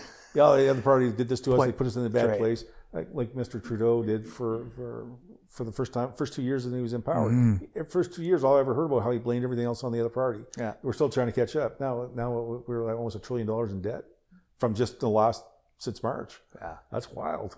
Yeah, and it's really wild. But I love Mr. Trudeau as well, just in case, you know. strong supporter of whoever's in charge. That's Don who's saying that. Yeah, yeah, that's that's not right, David. Because David ain't a supporter of who's in charge. Actually, so- you know, and I, I wish I could say, I, my- political views are pretty straightforward. Uh, somebody asked me what did Trudeau do for Canada. I said he legalized marijuana, and they said, "Well, that's pretty good." I said, "Not really. All he did was he he increased the black market for marijuana yeah. because what? Why would a person want to go buy from a dispensary mar- pot from a dispensary? He can go to Bob, who's been buying for the last fifteen years, Yeah. And Bob's not worried anymore about getting arrested for having pot. So Bob's going like, Yeah. yeah, man, come over and get your 30 grams. Ching. And he can actually, he can undercut the government costs. Like he can say, And why wouldn't they? oh, absolutely. So Yeah. all he's effectively done is Yeah. created a new black market for marijuana Yeah. or, or edibles, whatever you want to make. Here, Each, all of it, maybe. Yeah. Absolutely. So I so and uh, and I have great debates with my my seven year old uh, daughter. She, we we discuss. We try. I try to discuss politics because uh, she she she's a very intelligent young lady, but she's uh, her opinions are completely opposite of mine. And and, uh, and after a while, I just start shaking my head, thinking, "Oh, I'm gonna I have to I have to go for a walk now." I'm gonna, I'm gonna go beat somebody up in the neighborhood, I guess. But yeah, so it's but but it's just one of the things where, um, like like I mean I don't I I I've, I'm a firm believer in all lives matter. I, I believe in that, but I, I and actually I, I'll pass this and you'll, you'll maybe you'll appreciate this. Um, I was talking about this the other day, and uh, a guy looked at me and said, "Dude, I'm just going to put it to you like this, because I I agree." He goes, "All trees matter." I went, "What?" He said, "All trees matter." Oh, yeah, all trees matter. He said, "But right now, that fir tree has a problem, Mm-hmm. but it matters, right?" I said, "Yeah, the fir tree matters." And and you agreed all trees matter? Yeah, but we have to do something for that tree right now. Yeah. And I went, oh yeah, okay. When you put it like that, that makes perfect sense. Exactly. And I and I, I, I, I totally agree with that. And I, I'm a Yeah. firm believer that uh, that yes, there is a we have a. I don't think we have a systemic problem, but we do have Hmm. a problem of racism. I think our systemic problem is more geared towards our indigenous humans, right? I- the indigenous humans of this land. I yeah, think yeah. And I and I don't know if it's just. I think it's. I think. Uh, somebody asked me the other day about this as well. Everybody always talks to me. I don't know why. It's like I, I really don't know shit. I could see why, man. I sat we sat down outside there and we just started talking. Yeah, I- Yeah. I don't know why people talk to me like I don't know dick. Safe But- space though, dude. Safe space, yeah. Yeah. But it's like um, 60 scoop. Mm-hmm. Um, it's funny. I when I was taking my training, uh, going through uh, school, college for my uh, uh, addictions counseling, we had we had a uh, elder come in from Siksika. Mm-hmm. Beautiful people, lovely lady. She came in. And she was talking about the 60 scoop. So, and I was aware of it. I was born in the 60s, so I Mm-hmm. Yeah. understood it. And um, she was talking about now she was actually she didn't actually get taken away from the reserve and, Mm-hmm. and taken somewhere else. She was actually taken to the residential school in Siksika. So she was brought from her family, went to the school, and went back and forth. And the school was run by I don't know if it was Catholics or one of the there was a religious uh, faction running the school, I believe at the time. So there's nuns. And she's telling the story about when she was a young girl and how she would go into school and how she would be uh, uh, strapped uh, as a corporal discipline. So just so, corporal discipline was very common Yeah. in the 60s and 70s. It was that, that's just the way it was. Oh, even in the 80s and 90s, if you went to a Christian school, Absolutely, sure, yeah. I experienced it. So Okay, yeah. So Yeah. and, uh, 80s, 90s then. yeah, And I, I can only speak to the 60s, 70s because I was in school. And that's For when I sure. get my ass kicked by teachers. but I also get my ass. But I also get my ass kicked by the neighbors too. Then they go home and take me home to my mother, and she's kicked my ass. So, yeah, when, I, so when it said the raise a village, I actually used to get beat up by everybody. Like, I think between like the 50s and 2000 and 1999, there was this really ambiguous.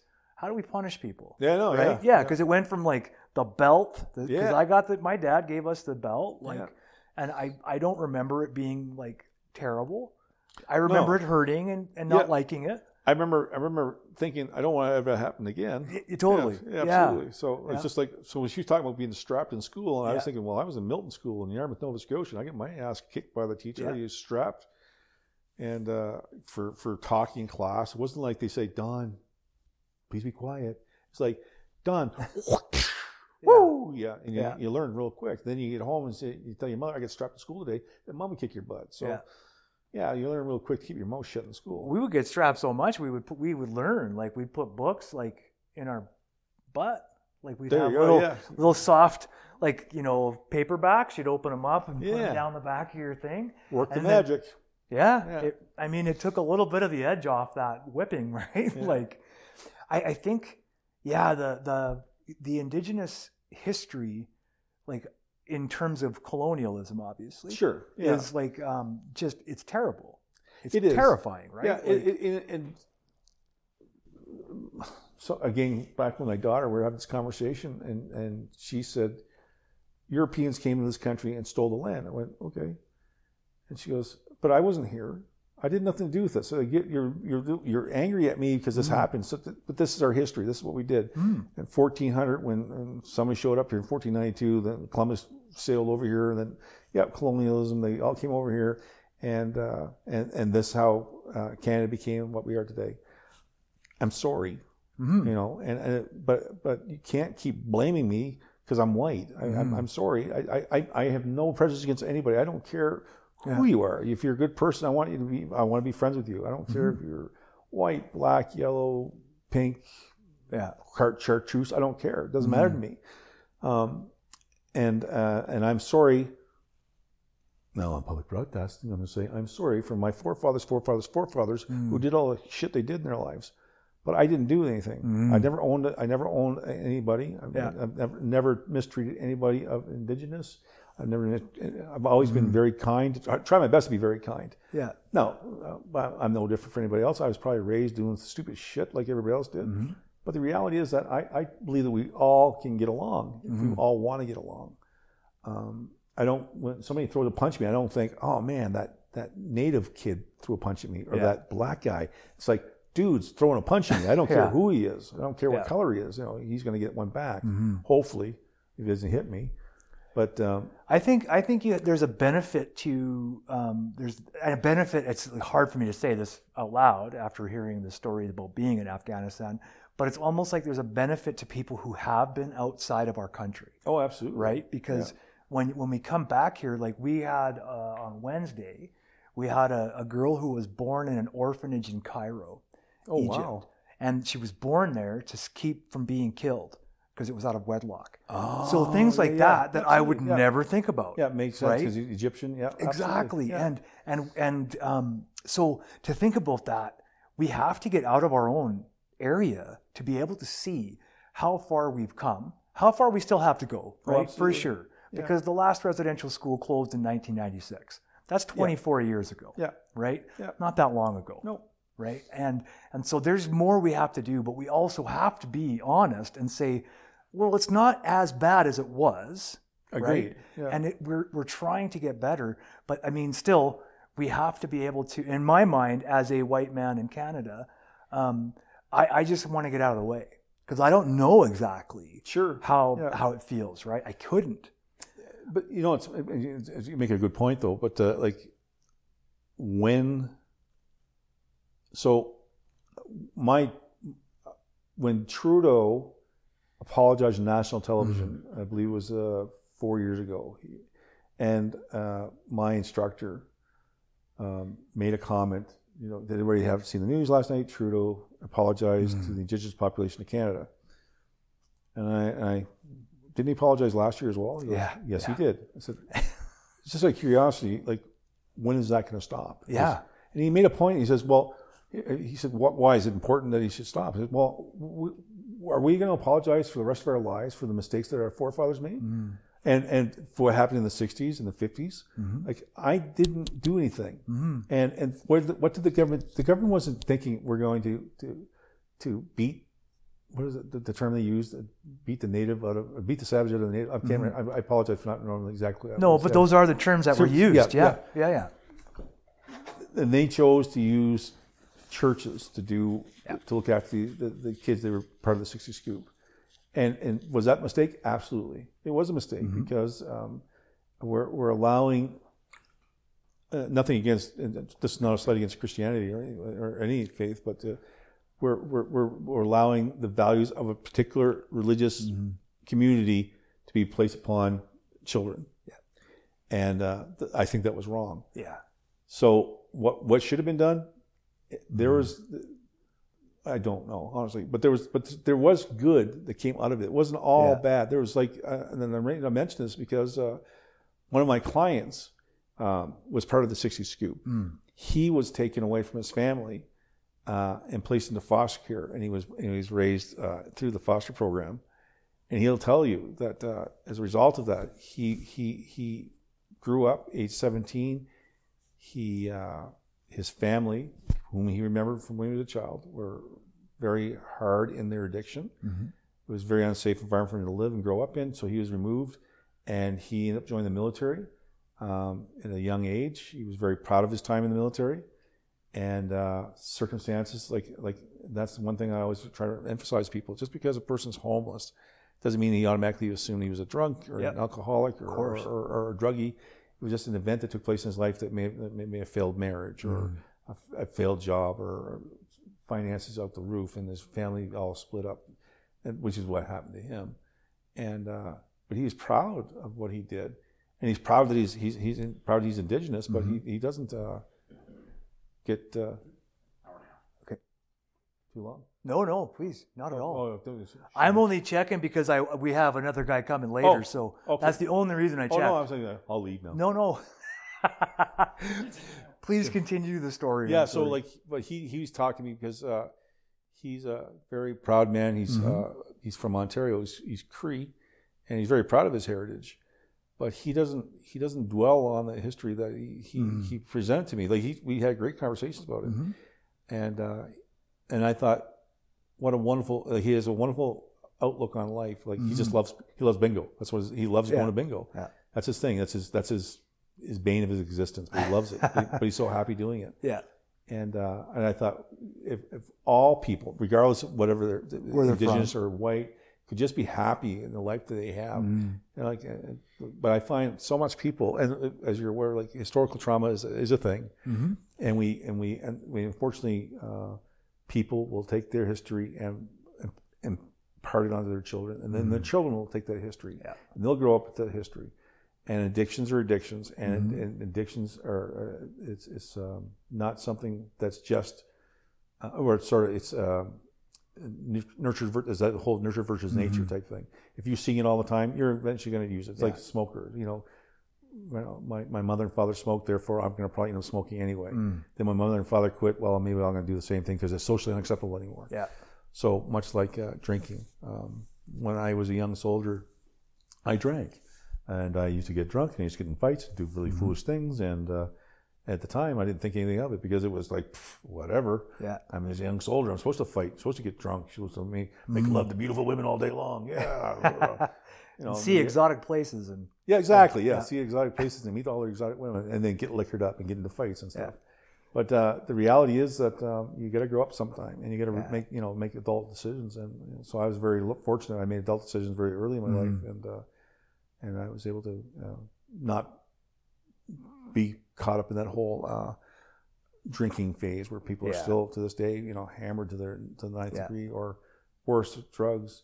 And I and I'm I'm the first one to say I you know I, I was probably a weekend alcoholic when I was a young soldier, Mm-hmm. but and I've tried when it was legalized because uh, 30 years in the service I never I never Yeah. once ever touched a drug, but as soon as they legalized it, I said, well, I'm going to try that, yeah, and I didn't like it. I, I was like, why do people get so excited with this? I thought, oh man, this is the worst feeling in the world. I don't know why this is even happening. Ah, Yeah. But but but, you know, but apparently there's great benefits to them, and uh, Mm-hmm. and I, anybody who uses them, power to them. I have no problem with that. yeah. Um, but yeah, that's just not my thing. And, Yep. and like even to this day, I, I, I drink, but I very seldom. It's just I don't Mm-hmm. like I don't like the idea of being drunk because when you're drunk, you're, you don't have any controls, and you have no controls. Yeah. That's when shit usually happens. So. Yeah. Yeah, no, fair enough, Yeah. right? And I think like like you said, you in terms of like Trudeau's apology, it always reminds me of like the apologetics of like religion too, right? The Yeah. apologists. Yeah. It's like okay, we've heard the apology. Now fucking do something. Absolutely. Like Yeah. just do something. Well, Whatever think- it is. Well, it's funny you say that. The one thing that bothers me more than anything else uh, for the indigenous people is that when you hear about a reserve that was set aside for Mm-hmm. the, the population, a certain band, and you find out they have uh, no well water, Mm-hmm. and you're thinking, well, how the fuck did that happen? Yeah. Like, yeah, so we, we, we, we, we want you, you to live on your traditional lands. Okay, perfect. We're going to help you build a traditional. Okay, perfect. And I'm pretty sure the, the traditional lands used to have a goddamn spring somewhere. Yeah. So you figure you, you had built it on a spring, or a fresh spring fed water. That, you know, not you find out that the thing's been laced with lead or it's got bad calcium deposits or something. So you don't say, you know, we're looking at, we're going to look into this. No, you get your ass in gear. You have, they still have, God forbid you use the term Indian, they still have Indian affairs. They have never mm-hmm. changed the, the, the name of it. And, and It's still called that. I've still, Is it it's still called that, Still, I believe Darcy? it's still called Indian affairs. And I think in some ways, yeah. Yeah. Indian is technically a legal name Yeah, because it's in our constitution. exactly. Yeah. That's what I, that's, and that's when I say like instead of apologizing, throw that fucking Indian Act out, and like seriously get the fresh water. Like I- Absolutely, yeah. Get exactly. Yeah. What, my my attitude is is if if you promise, it's like um, uh, because I served all over Canada, so I've, I've been involved with uh, when I was up. I went up to Goose Bay, Labrador, and uh, I had an opportunity to meet the Innu people, uh, Eskimo Innu, and then I've I've been I met Cree, in Manitoba, Ojibwe, uh, Mi'kmaq out of Nova Scotia, you know here Blackfoot, and uh, Cree. Métis. I, I met them all over Canada. And the one thing, because I'm the first one to say, I, I love the ability to go. I, I'd love to be able to Nova Scotia go catch a crab. I can't do that because I'm not. I'm not. Uh, I'm not indigenous. But but uh, but I was born here in Canada. I was born in Yeah. Nova Scotia. I'd love to be able to enjoy some of the things that they they they should enjoy, and and they have the right to enjoy. And um, when we give them, when we come up with these uh, uh, treaties and we come up with these rules, then we have to abide by these rules. We can't change them halfway through. We Yeah. can't say, "Yeah, you know, that's not working for us." That's too bad. You told them they were allowed to go hunt buffalo on the plains of Abraham. Well, then let them go hunt buffalo on plains. yeah, But but don't say to them, "Well, you can only hunt between, on Thursday between one and six. yeah, You know, it, it- these are the rules you made. So allow the people to enjoy the, the to, to reap the benefits of the land. There's ben- benefits to reap yeah, but they still are not allowed to have, much like all, every Canadian in Canada. If I go out in my backyard and hit a stone and pull up, there's, there's, oh my God, this is all gold. Well, those, those, that gold goes to the government. I don't get to keep it for myself because all, everything, uh, rights and, and, and minerals are the government's. yeah. Doesn't matter if it's on a reserve or not, because Yeah, I know if they want it, they're they, taking they've it. it. Exactly. Yeah. We're gonna move you Yeah. to another location. You're gonna love this. We have a nice spring for you. Yeah. So yeah, That, that's the problem, though, right? Like, it's all that kind of stuff that keeps the separation, that divide, absolutely. Yeah. right? Like, it just it keeps adding to it over and over again. Yeah, but then like, but then we have like, uh, so you, I'm not really good with youth. I, I think Yeah. I mentioned that right at the beginning. So Yeah, kids, totally. kids not my thing. So Yeah. uh, I have I don't like the N word. I find the N word is one of the most offensive words that you could use. It doesn't Yeah. matter if it's because it's not used in just the black population. It's Yeah. used by anybody who's not white, Yeah. and it's inappropriate. It's an inappropriate word, and um, I don't understand why kids nowadays, white, black, indigenous, all have to act like gangsters. It's, it's like they, they they watch, too, they play too many friggin' uh, video games and like, uh, GTA 5, man. Stop playing it. yeah, GTA Five man, it's, it's, it's bad for you. It'll Yeah, your brain. But like, I don't understand it. Like, and and I, and I unfortunately, the reality is that the, the whole nuclear family thing. Yeah, Mm. families. If you don't have a strong family unit, it, Yeah. it's going to really impact your children. Yeah.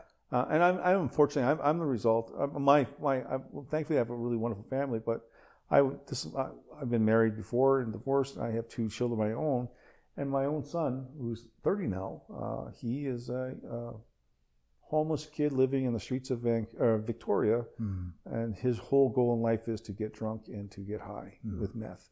And you know, he he is a product of a failed marriage, possibly. But I raised him when he, you know we he's been he lived with me until he was 20 years old. He never saw so one, none of my children ever seen me have a drink. I never used drugs. I wasn't like a totalitarian. I didn't. I wasn't Yeah. you know the, hard discipline. I just believe that you know you, you clean up after yourself and you, be respectful to all people.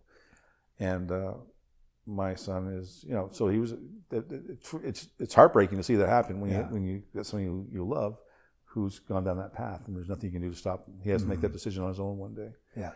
and I have my own daughter. She's and she's wonderful. She struggles every day to make it all work, Mhm. but she's she's doing what she needs to do. And then I have stepchildren. Yeah. And uh, I'll tell you, it's uh, I if we didn't have a strong family, uh, Mhm. it could go bad. So when you when Yeah. you see a family struggling with an addiction, Mhm. I feel for the kids. It's it's a hard thing to deal with Yeah.